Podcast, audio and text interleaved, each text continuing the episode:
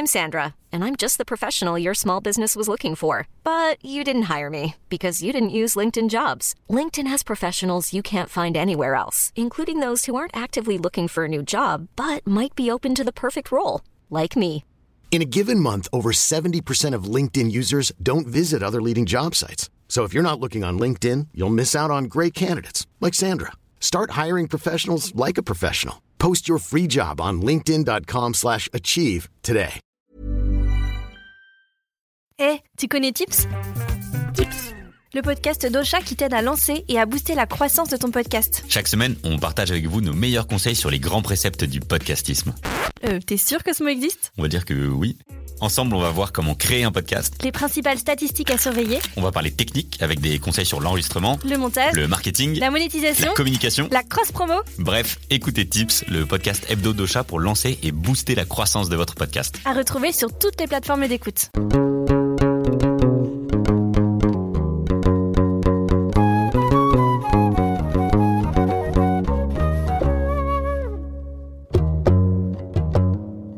Bienvenue dans Jeans. Aujourd'hui, on va parler de sexualité, de maternité, de grossesse, mais aussi d'éducation sexuelle. Une éducation nécessaire sur le sexe comme sexualité, dite sans détour et sans tabou. Alors est-ce qu'on peut avoir un rapport sexuel quand on a ses règles ? Quand on est enceinte ? Et peu après l'accouchement alors ? Comment on fait revivre la flamme dans le couple après le premier enfant ? Comment on raconte l'histoire de la vie à nos enfants curieux ? Comment on les prépare aux bouleversements liés à la puberté ? Comment on peut les accompagner sainement dans leur découverte de la sexualité ? Pour répondre à toutes ces questions essentielles, c'est avec plaisir que je reçois Zina Hamzaoui. Elle est sexologue, sage-femme, musulmane, féministe et porte le foulard. Elle s'est spécialisée dans le traitement du vaginisme chez les femmes après avoir longtemps été intriguée par les mystères qui entourent la sexualité féminine et la grossesse. Elle a depuis multiplié les diplômes et les formations, notamment en sexologie positive, en rééducation du périnée, en gynécologie et en sexologie clinique. Elle est aussi propriétaire du compte co-naissance sur Instagram. Elle est basée en Belgique et a pris le temps de répondre aux questions du jour. Très chère Zina, bonjour et merci d'avoir accepté l'invitation. Bonjour Jamal, avec plaisir. Commençons par là où la vie commence, la grossesse. C'est à la fois la fabrique de la vie, phénomène le plus extraordinaire de l'humanité, et à la fois la plus ordinaire, puisque c'est comme ça que l'espèce s'est perpétuée. C'est cet immense pouvoir et courage de la femme de pouvoir porter la vie. En revanche, la grossesse n'est jamais un long fleuve tranquille. L'intimité du couple s'en retrouve souvent affectée d'ailleurs. Ma première question est la suivante. Est-ce qu'on peut combiner sexualité et grossesse, d'abord du côté médical et ensuite du côté religieux ? Il y a des couples pour qui vraiment tout va bien et c'est important de le souligner. C'est-à-dire que la grossesse n'est pas une maladie. La majorité des grossesses se passe très bien. Par contre, toutes les sexualités pendant les grossesses ne se passent pas forcément bien. Et c'est là, en fait, où on va un petit peu euh, euh, s'interroger déjà sur qu'est-ce qu'une sexualité qui se passe bien.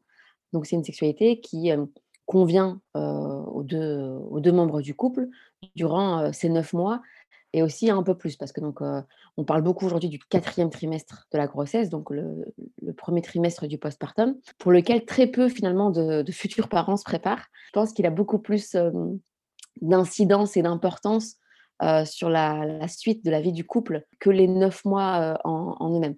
Donc, euh, euh, au niveau médical, il n'y a pas de contre-indication à avoir une vie intime, euh, des relations charnelles euh, érotiques qui plaisent euh, et qui font du bien aux deux conjoints. Donc, tant qu'on est dans cette dynamique-là, il n'y a pas de raison de s'arrêter ou plus euh, la vie intime va être épanouissante, plus la, la future mère sera normalement mieux dans sa peau. Et donc, on sait très bien qu'une femme bien dans sa peau, c'est vraiment bénéfique pour euh, le petit être qui est en, en construction euh, euh, in utero.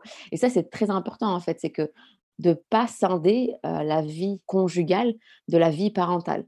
Pour revenir au niveau médical, vraiment au sens propre du terme, tant que tout va bien, tant qu'il n'y a pas de contraction utérine, tant que le col de l'utérus n'est pas raccourci, Euh, tant qu'il n'y a pas une fatigue euh, euh, un, on va dire, euh, dont on ne connaît pas la cause, euh, tant qu'il n'y a pas de désagrément au niveau euh, euh, vaginal ou autre, le couple peut tout à fait euh, continuer sa vie intime comme il le souhaite.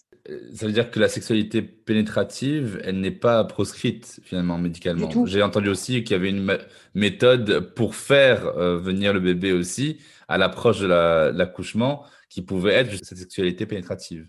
Tout à fait. Donc ça, ça s'explique vraiment euh, au niveau pratico-pratique. Donc euh, par euh, les mouvements de vagin lors de la pénétration, on peut avoir euh, donc on va dire une, une énergie qui va entraîner des, euh, un début de contraction. Donc ça, vraiment au niveau euh, au niveau vibratoire d'une part. Ensuite, une femme qui va prendre du plaisir va sécréter de l'ocytocine et donc c'est l'hormone qui va donner des contractions utérines. Et d'autre part, au niveau euh, du sperme, il y a des prostaglandines qui permettent euh, la dilatation du col. Donc, euh, on insiste sur ce point-là pour finalement dire au couple, si vous en avez envie, faites-vous plaisir. Tant que ça vous fait du bien, faites-le. Et est-ce que du côté religieux, c'est haram en fait d'avoir une sexualité pendant la grossesse? Il n'y a aucun texte qui l'interdit. Donc, euh, c'est vrai que parfois, il y a des gens qui vont dire oui, mais non, maintenant on est... Euh, Euh, on attend un bébé, donc on a vraiment mis notre, notre vie intime de côté. Et c'est fondé sur rien, c'est une fausse croyance, comme il y en a beaucoup d'autres malheureusement, mais en tout cas, il euh, n'y a, a rien qui l'a interdit. Alors, on notera que parfois les accouchements se passent mal et il peut y avoir une déchirure. Est-ce que vous pouvez nous parler de césarienne et de l'épisiotomie?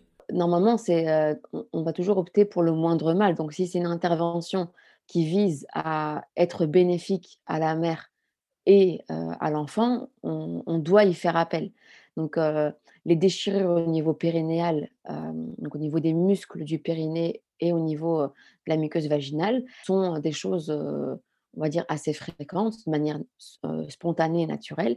Parfois, on doit intervenir nous-mêmes en tant que sage-femme ou gynécologue. Ça peut être parce que euh, les poussées euh, lors de la phase d'ex- d'expulsion sont... Euh, ne sont pas suffisantes, ne sont pas satisfaisantes, ne sont pas efficaces en fait. Et donc, euh, on a un risque de déchirure plus important ou on a un risque de souffrance fœtale.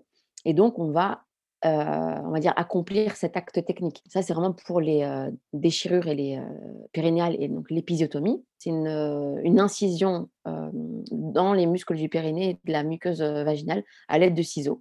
Donc, euh, en général, on a le temps de faire une, une, une anesthésie locale si la femme n'était pas sous péridurale. Pour ce qui est de la césarienne, voilà, donc parfois, elle peut être euh, programmée si euh, on a un placenta qui se met euh, en fait, euh, au niveau du col de, de l'utérus. Par exemple, bah, clairement, la, la naissance par voie vaginale, elle est techniquement impossible. Ou euh, si on a un bébé qui est euh, supposé être euh, trop gros au niveau de l'estimation du, du poids, en étant, euh, par exemple, en plus en siège, donc qui se présente par euh, les fesses plutôt que de se présenter par euh, la tête. Donc, il y a vraiment différentes indications médicales qui peuvent donner lieu à une césarienne programmée. Et parfois, cette césarienne, euh, on va dire, a, eu, a dû être décidée en urgence. Et là, encore une fois, on revient sur le fait que l'objectif, c'est euh, de sauver la maman et le bébé.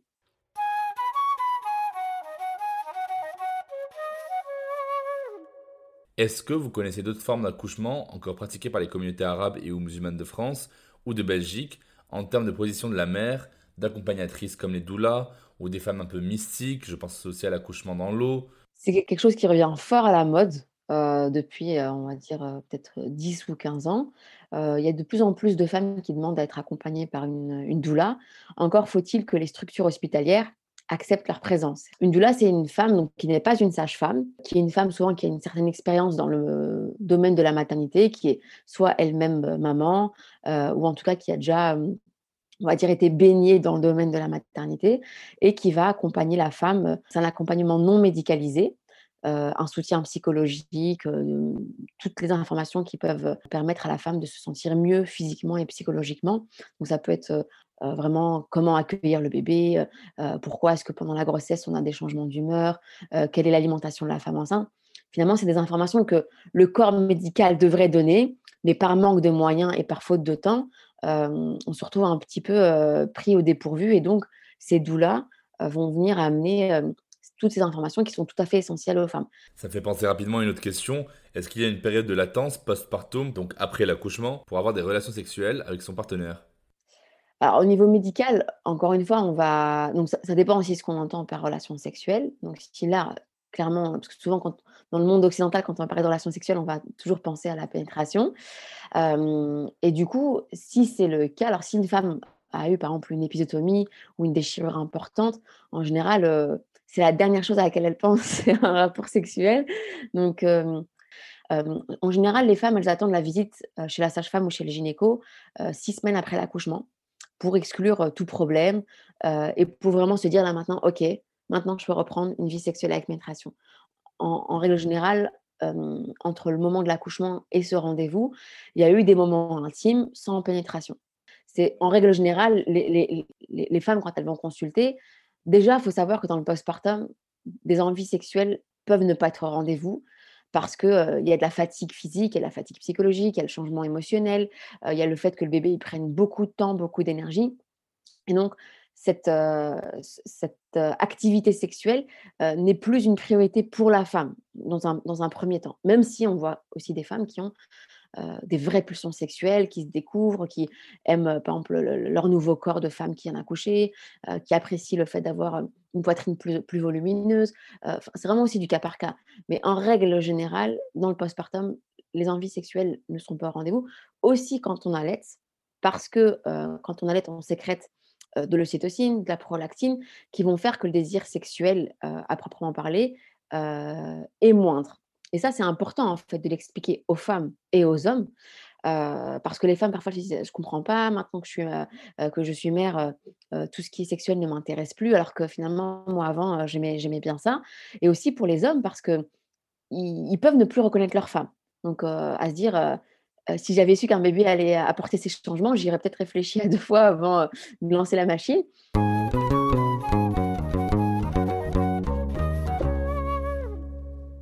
Tradition patriarcale, imputable à toute géographie et à toute religion, pointe du doigt les règles féminines comme ce qui rend les femmes impures. Au Népal, par exemple, les hindouistes enferment encore des femmes dans des grottes, selon la tradition du Shapa'odhi. Dans le judaïsme orthodoxe, les femmes niddot deviennent intouchables par l'homme et ne peuvent pas pénétrer l'enceinte du synagogue. Dans l'islam, le Coran, Sourate deux, verset deux cent vingt-deux, incite à s'écarter des femmes durant les règles. Dieu parle de « El Mahaydi, qul huwa adhan ». Évidemment, on retrouve la traduction quasi unanime des patriarches renvoyant à « Aden » comme « souillure », or c'est incorrect. Ce terme évoque en réalité la notion de préjudice, de nuisance, de mal. C'est donc pour ménager les femmes qui vivent cette indisposition et non pas les écarter parce qu'elles sont sales ou impures. D'où ma question, si elles sont consentantes, est-ce que c'est toujours péché si elles couchent pendant leur période de menstruation ? Alors, c'est vrai que pendant longtemps, on a parlé de la question de l'hygiène. Le fait de mélanger euh, du, du sperme avec euh, du, du sang, ce n'était pas quelque chose de tout à fait top euh, au niveau hygiénique. Bah, après, il y en a qui vont dire qu'il bah, y a des préservatifs, donc euh, on peut euh, avoir euh, un rapport avec pénétration sans que les deux liquides euh, ne se mélangent. Euh, et il y a des femmes aussi qui ont une augmentation de leur libido pendant la période menstruelle. Donc euh, là, ça, ça renvoie au désir et à la responsabilité de chacun et de chacune. Chacun prend les référentiels qui lui parlent, les référentiels qui lui font écho. Et il euh, y a des personnes, il y a des femmes par exemple, qui vont dire euh, moi, je considère que euh, la pénétration pendant les règles est un, est un, est un péché pour moi. Et donc, euh, on va avoir une, une sexualité euh, tout autre, euh, plus au niveau clitoridien, euh, prendre plus le temps de s'embrasser, de se masser. Euh, et je suis tout à fait d'accord avec ça. Chacun va un petit peu répondre vraiment à ce qui lui fait écho et aux références qui, euh, qui sont euh, importantes pour lui ou pour elle. Je profite aussi de votre présence, chère Zina, pour euh, vous poser la question. C'est le sujet de l'endométriose. Pouvez-vous nous en parler ? Alors, donc, euh, normalement, chaque mois, une femme qui est, euh, euh, on va dire, en âge de procréer, donc qui a eu ses, ses, entre la ménarche, donc entre les premières règles et la ménopause, la fin de, des cycles menstruels. Donc, chaque mois, il y a des, euh, une, une muqueuse qui va venir tapisser l'intérieur de l'utérus. Et ces cellules euh, endométriales vont être euh, éliminées Euh, par le col de l'utérus et par voie vaginale. Ce qui se passe parfois, c'est que ces cellules-là vont aller euh, se multiplier ailleurs que, dans que euh, uniquement à l'intérieur de l'utérus. Donc parfois autour des trompes, autour des ovaires, autour de la vessie, autour du col de l'utérus, autour du rectum. Chaque mois, à chaque fois que la femme a ses règles, ces cellules qui se sont un petit peu euh, dispersées un petit peu partout vont se mettre à saigner. Et en fait, bah, ce, ce tissu qui va venir euh, se fibroser va euh, créer des douleurs euh, pendant les règles d'une part, ça peut aussi créer des douleurs pendant les rapports sexuels, ça peut perturber la fonction euh, euh, urinaire ou la fonction euh, fécale. Donc ça, c'est très important de diagnostiquer l'endométriose, maladie qui est encore euh, méconnue du grand public, euh, malheureusement, et euh, qui peut créer des soucis chez les couples.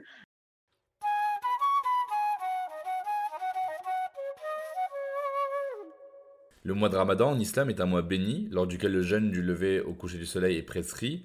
Dans cet intervalle de temps, je le rappelle, on ne peut pas se nourrir, boire, même de l'eau, ou avoir des relations sexuelles.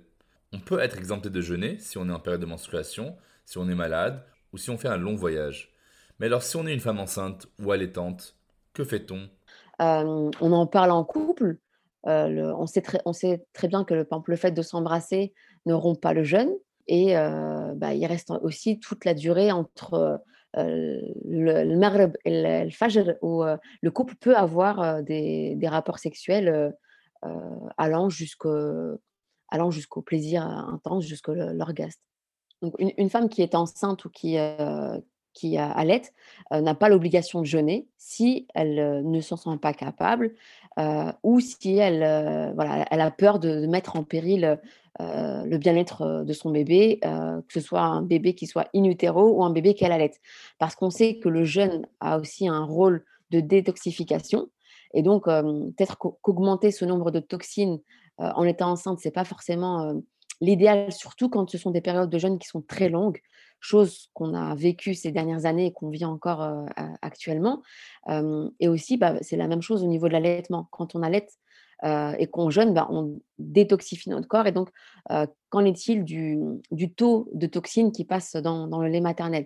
Alors, il y a des études qui prouvent que ça n'a aucune incidence. Euh, les études, par contre, sont d'accord sur le fait que le, le fait de jeûner euh, peut fortement impacter la quantité de lait euh, maternel que l'on va produire. Euh, dans le sens où bah, on est en état de déshydratation et donc on aura une production de lait qui sera moindre. Et donc, on... que ces femmes-là risquent plus facilement de passer euh, à l'allaitement mixte, donc euh, lait maternel et lait artificiel en poudre, ou alors euh, que des bébés puissent ne, ne, ne pas avoir finalement la quantité de lait qu'ils devaient recevoir sur la journée euh, sans que la, la femme ne se rende compte de cette diminution de production.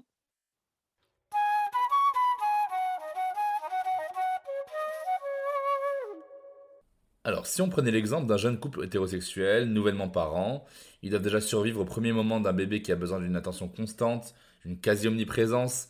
On se réveille, on le change, on est aux aguets, on l'observe, on l'amène chez le médecin, puis à la crèche, les couches, les habits qui changent vite, les visites des proches, les cris, les pleurs, les rires, encore les cris, les cacas, les pipis, les roros.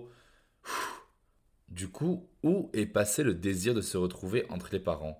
L'homme comme la femme prennent du plaisir s'ils couchent ensemble, mais ils n'y pensent plus, ils n'ont plus le temps. Est-ce que vous pouvez nous expliquer ce phénomène ?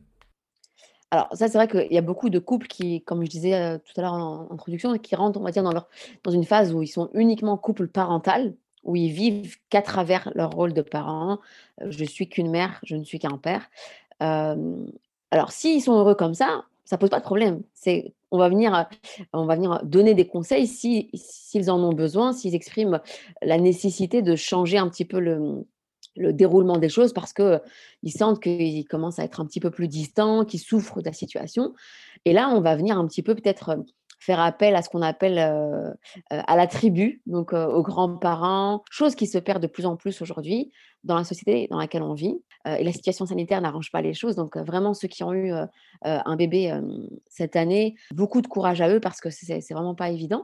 Donc, euh, faire intervenir euh, d'autres personnes et ne pas Euh, culpabiliser aussi de vouloir avoir des petits moments de séparation euh, avec le bébé parce que on reçoit des conseils de tout le monde euh, non euh, t'es pas une bonne mère si tu laisses ton bébé, comment tu oses reprendre le travail à quatre mois, euh, comment ça ton mari euh, il se lève pas la nuit pour changer les couches. On reçoit des conseils de toutes parts, des bons et des moins bons, et on peut vite basculer dans la culpabilité. Donc on sait plus ce qu'il faut faire, on sait pas ce qui est bon, ce qui est mal, et je pense qu'à un moment donné le couple devrait se poser et se dire ok, comment est-ce qu'on se sent ? Comment est-ce que tu te sens ? euh, Sache que tu me manques, j'ai envie de te retrouver. Et euh, sans forcément toujours avoir une séparation physique avec le bébé, ça peut être profiter d'une petite sieste du bébé pour juste euh, se boire un thé en tête-à-tête, euh, se, se, se caresser, se masser, euh, vraiment euh, développer ce côté euh, sensuel et, et érotique. Comme vous avez dit, Jamel, on est vite pris par... Euh, euh, métro, boulot, dodo, on case euh, le, le bébé en crèche, euh, le week-end, on va... Euh, chez les parents, chez les beaux-parents, on a à peine le temps de s'asseoir, de souffler, de se regarder. Par exemple, c'est un exercice très simple qu'on propose en, en thérapie, c'est de se mettre l'un face à l'autre et de prendre le temps de se regarder, à être vraiment dans du vrai partage Un bébé, il a besoin de quoi? Il a besoin de parents qui vont bien, qui sont amoureux. Il y a des bébés qui vont refuser d'être au sein parce qu'ils sentent qu'il y a des tensions entre les parents. Il y a des bébés qui vont être euh, inconsolables parce qu'ils vont sentir des tensions chez la mère ou chez le père. Et donc ça, c'est hyper important de se reconnecter à soi, de se reconnecter à l'autre, euh, de rentrer en contact euh, par le toucher. Et la communauté euh, arabo-musulmane, elle, elle est aussi concernée par ces questions. Alors qu'on sait qu'auparavant, les femmes, quand elles accouchaient, on prenait soin d'elles pendant quarante jours. Euh, elles ne devaient rien faire que se reposer. On leur préparait à manger. Euh, on leur ramenait le bébé au sein. En fait, c'était euh, un investissement dans cette maternité parce qu'on savait très bien que plus on prenait soin d'une jeune mère, plus elle récupérera vite et mieux elle nous le rendra. C'était du win-win en fait. Et aujourd'hui, on va se retrouver avec des mamans qui, euh, des fois, trois jours après leur accouchement, euh, vont faire leurs courses. C'est, c'est une aberration. Quand votre famille ou vos amis vous appellent et vous disent euh, « Félicitations, est-ce que tu as besoin de quelque chose ?» Vous dites « Oui, ramène de la soupe, ramène à manger, viens passer l'aspirateur euh, pour que je puisse me reposer, pour que je puisse euh, finalement faire ce que j'ai à faire dans le postpartum, c'est-à-dire prendre soin de moi pour prendre soin de, de mon bébé. » Oui, je, je pense notamment à, à mes amies très proches que je salue pour leur courage, pour euh, tout ce qu'elles ont pu endurer dans cette grossesse et dans cette maternité-là.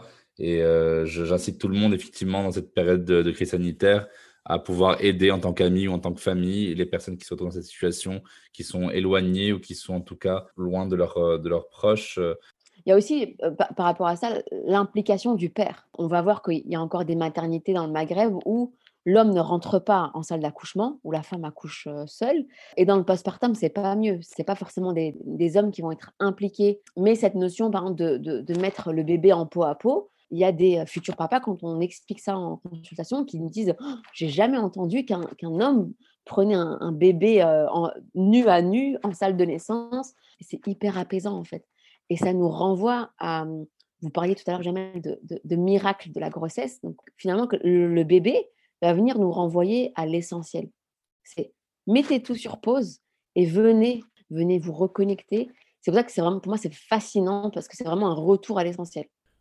Aujourd'hui, nous sommes submergés de contenus hypersexualisés. À la télé, sur nos écrans, à l'arrêt de bus, sur Netflix. Des scènes qui sont parfois trop explicites. Les enfants comprennent la notion de sexualité de plus en plus tôt. Alors, si mon enfant de six ans me demande « Papa, comment on fait les bébés ?» Je réponds quoi, moi ? Il y a déjà quelque chose de fondamental, c'est de ne jamais mentir à un enfant. Ça ne sert à rien de lui dire « c'est une cigogne qui ramène bébé dans un petit panier ». Surtout à six ans, ils ont déjà quelques petites notions. Donc, jamais le mentir. Deuxièmement, c'est toujours répondre au moins quelque chose. Même, par exemple, je, je ne sais pas, je vais faire des recherches. Euh, surtout quand on est pris au dépourvu ou quand on est à la caisse du supermarché, en disant « Attends, c'est pas le moment de me poser cette question, je te répondrai peut-être après. » Ensuite, un élément essentiel, c'est de partir un peu de ce que lui a déjà en tête. On va dire le fait de lui renvoyer cette question, ça, ça a deux objectifs. Finalement, nous, c'est de voir s'il en, il en connaît déjà pas mal sur le sujet ou non. Et ensuite, c'est de lui montrer qu'on considère son avis. Donc, c'est de lui montrer qu'on euh, on le prend au sérieux et qu'on on, on respecte sa manière de penser. Et ça, dans l'éducation, par rapport à l'éducation sexuelle, c'est très important de toujours interroger l'enfant sur euh, ce qu'il pense euh, être bon ou moins bon, et cetera, ou vrai ou faux. Déjà, en général, à six ans, ils ont la, la, la, la connaissance du fait qu'une femme a un appareil génital féminin, un homme a un appareil génital masculin. Et donc, on, on peut tout à fait lui dire, bah, un homme et une femme, quand ils décident de, de, on va dire, quand ils sont très amoureux, qu'ils ont envie, ils peuvent choisir de se câliner très fort. Ce câlin peut donner lieu à une grossesse. Si ça suffit à l'enfant, on peut s'arrêter là, peut-être à six ans, si on voit qu'il est encore curieux et qu'il dit non, mais... Donc, ça veut dire que quand toi et papa, quand vous faites un gros câlin, euh, à chaque fois, vous allez avoir un, vous allez m'amener un petit frère et une petite sœur, euh, pas question, quoi. Donc, euh, peut-être après dire, bah, il y a une certaine… Euh, quand, les, quand les adultes sont euh, ensemble, quand ils ne sont pas euh, vus des autres, ils peuvent se mettre nus et donc leurs parties génitales vont se toucher. Et là, alors, euh, une graine de, du papa va venir se mettre dans… Euh, va venir croiser la graine de maman euh, et puis alors le, le, le bébé va venir grandir de, de jour en jour. Ça peut tout à fait suffire en fait. Finalement, quand l'enfant pose cette question, il veut donner un sens à son existence. D'où est-ce que je viens? Comment j'ai été euh, créée? C'est vraiment donner du sens. Le gros problème chez les parents, et ça c'est toute origine confondue, toute confession confondue, quand on est mal, mal à l'aise en tant que parent, on transmet ce malaise-là aux enfants. euh, quand on devient tout rouge, qu'on dit oh, le fameux chouma, euh, donc euh, euh, fausse pudeur ou pudibonderie, la, la chouma, je dis que c'est toujours un, un, un, la réponse joker. Quand je ne sais pas répondre, que je me sens incapable de pouvoir répondre, je balance mon joker. Plus je vais être à l'écoute des questions de mon enfant, plus je vais prendre le temps de lui répondre. Et plus il va me faire confiance. Et plus il va venir, euh, du coup, se confier à moi quand il en ressentira le besoin. Et quand on a réussi à mettre ça en place, c'est le jackpot en tant que parent, parce que euh, l'éducation sexuelle, elle se fait vraiment crescendo au rythme de, de l'enfant, sans que ce soit brusque et sans que ce soit, euh, on va dire, inconfortable pour l'un ou pour l'autre. D'ailleurs, je vous dis papa, mais du coup, qui doit parler de quoi à qui ? Est-ce que c'est le papa qui parle de la sexualité à son fils ? Et maman, des règles à sa fille ? On peut intervertir ? Je vous pose la question simplement parce que vous le savez bien, même s'il y a des exceptions, je sais que dans la culture arabe, il y a quasi impossibilité que le père ait une discussion construite et apaisée sur les règles avec sa fille. On ne serait-ce que lui acheter des serviettes hygiéniques. Euh, ces hommes-là, ces papas-là, ils ont été éduqués par euh, des femmes et des hommes. Et donc, en fait, c'est un petit peu de génération en génération que, que, ce, que cette gêne-là, elle est transmise. Les parents d'aujourd'hui veulent une transition, ne veulent plus refaire les erreurs euh, de leurs parents. Donc, on sait que nos parents, ils ont fait du mieux qu'ils pouvaient, euh, avec ce qu'ils avaient aussi finalement. Comme on dit, on ne peut pas donner ce qu'on n'a pas reçu. Tant qu'on est à l'aise, euh, c'est à nous de le faire. Tant que, par exemple, si moi, demain, euh, je me sens plus à l'aise pour parler avec mon fils, bah, je le ferai sans aucun souci. Ça y est, maintenant, l'enfant a grandi, il a dix ans. À l'horizon, la puberté. Il et elle vont vivre des changements hormonaux et corporels, en plus d'un véritable raz-de-marée psychologique. Au cours de ces changements, il y a aussi le changement au niveau anatomique, la pilosité, la poussée des seins, l'agrandissement du pénis, les premiers éjaculats, les règles, et cetera, et cetera. Dans un cadre islamique, comment on explique ça à son enfant ? Comment l'accompagner ? Je dis toujours que je dis, aux, aux parents, on va dire, qui se décrivent comme étant euh, pratiquants euh, musulmans, c'est une aubaine parce que justement on peut passer par le biais des principes religieux, c'est-à-dire que normalement il y a l'apprentissage de la prière, il y a l'apprentissage du jeûne, il y a le fait qu'il y ait une séparation euh, entre les filles et les garçons euh, dès sept ans, on ne peut plus normalement les faire dormir euh, ensemble, donc, pour leur expliquer que chacun a des limites à son corps, qu'on ne se montre pas nu à nu pour respecter l'intimité de chacun. Et là, dans cette éducation sexuelle, il y aura aussi finalement le fait de les préserver des attouchements de personnes externes, mais aussi au sein des familles. Ça, c'est une grosse hypocrisie euh, au niveau de la communauté arabo-musulmane, où on voit que dans certaines familles, il y a des attouchements entre frères et sœurs, entre euh, oncles et nièces, entre grands-pères et petites-filles, ou, ou petits-fils, entre oncles et, et, et neveux.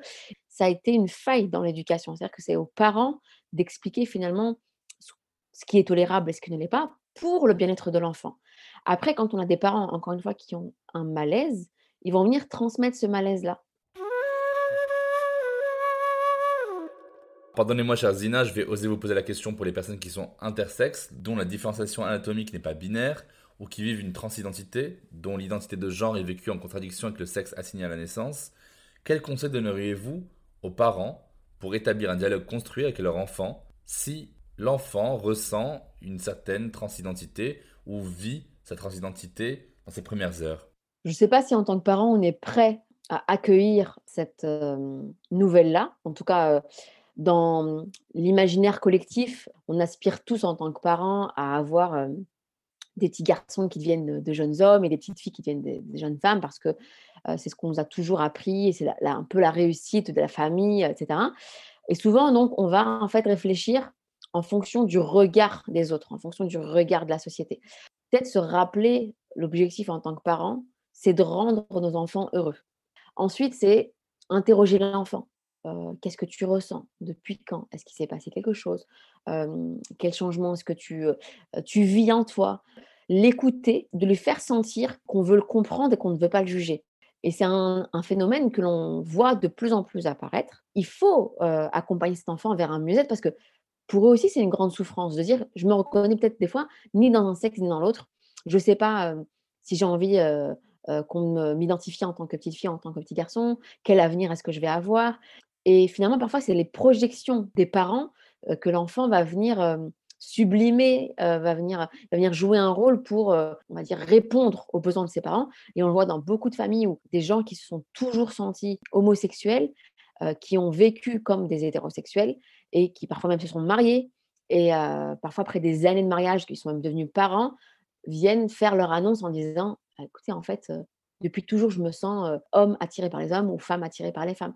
Et donc là, c'est se dire il y a eu un problème, en fait. C'est qu'il y a eu euh, un manquement, il y a eu un manque de dialogue, il y a eu un, euh, il y a, il y a eu un accompagnement qui a été euh, défectueux et qui a finalement causé plus de tort que, que, de, que de bien.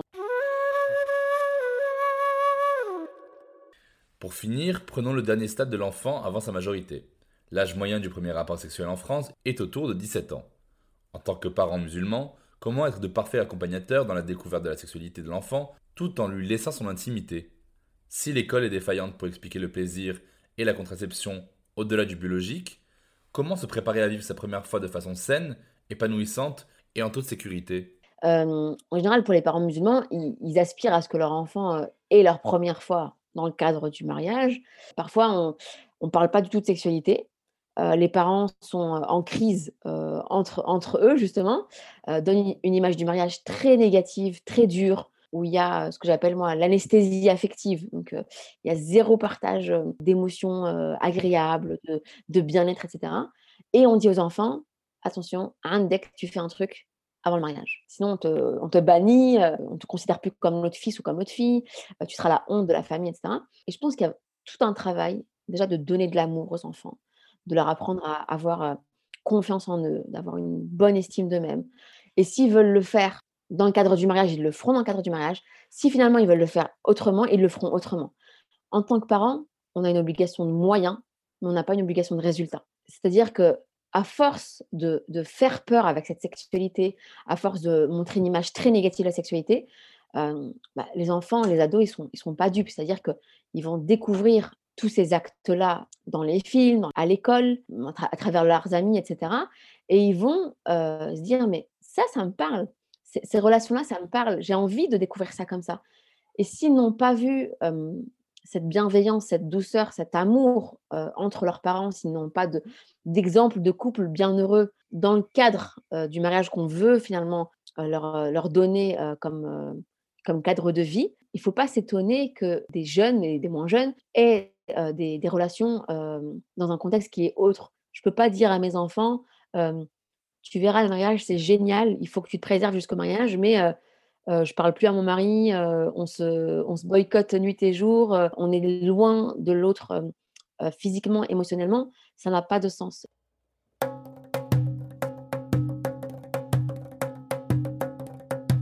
Nous allons conclure, mais avant, dans chaque épisode de Jeans, on déconstruit ensemble un mythe ou un mytho qu'on m'a dit ou que j'ai souvent entendu.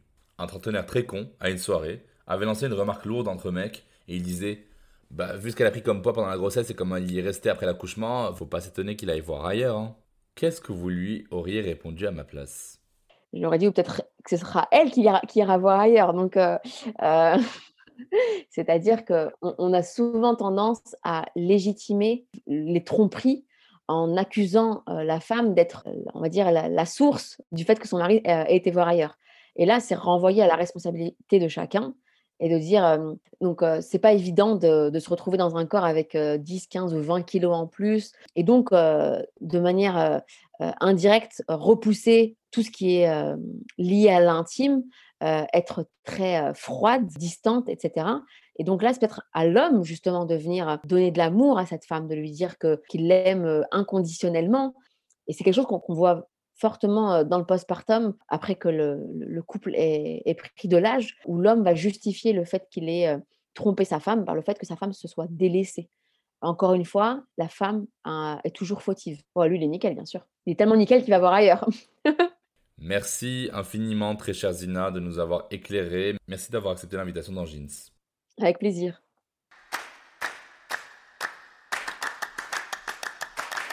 Rapidement, voici quelques points essentiels à retenir. un. On ne confond pas les deux mots compliqués endométriose et épisiotomie. L'endométriose, c'est une maladie gynécologique causée par la présence de cellules de l'endomètre en dehors de l'utérus et qui va faire saigner de manière chronique, entraînant souvent des douleurs. Et l'épisiotomie, c'est un acte chirurgical consistant à inciser le périnée au moment de l'accouchement pour que l'enfant puisse passer. deux. Il n'y a pas de contre-indication ni coranique ni médicale à faire l'amour pendant la période de grossesse. Au contraire, parfois, La pénétration vaginale peut encourager le déclenchement de l'accouchement. trois. L'importance capitale au sein des communautés arabo-musulmanes d'une éducation sexuelle se fait de plus en plus sentir parce que ça permet de préparer les enfants, puis les adolescents, à l'épanouissement, à une approche non taboue de la sexualité, à l'expérience non totalitaire de leur orientation sexuelle, mais aussi leur permettre de se prémunir contre les violences sexuelles, les attouchements non consentis, le mirage imposé par la pornographie, les grossesses non désirées, le V I H, les I S T, et j'en passe. Encore une fois, j'ai pris le temps de vous mettre un florilège de références livresques et cinématographiques dans la description de l'épisode. J'espère que tout ça vous a éclairé et donné des pistes si vous êtes concerné par la grossesse ou par l'éducation sexuelle de l'enfant qu'on ne sait jamais vraiment comment approcher. J'en profite pour tirer encore une fois mon chapeau à tous les nouveaux parents, biologiques, adoptifs ou juridiques, qui ont vécu la fabuleuse histoire de la vie pendant la période de pandémie. Et la semaine prochaine, dans Jeans, on va faire un zoom avant sur la génitalité, le sexe anatomique. Parler de pénis avec l'andrologue et urologue docteur Marc Galliano et parler de clitoris avec la géniale illustratrice féministe June Pla, à l'origine du projet Jouissance Club. Parler de plaisir, de désir, de jouissance, c'est ce qu'on aime dans Jeans. Voilà, je vous donne donc rendez-vous jeudi prochain dans Jeans.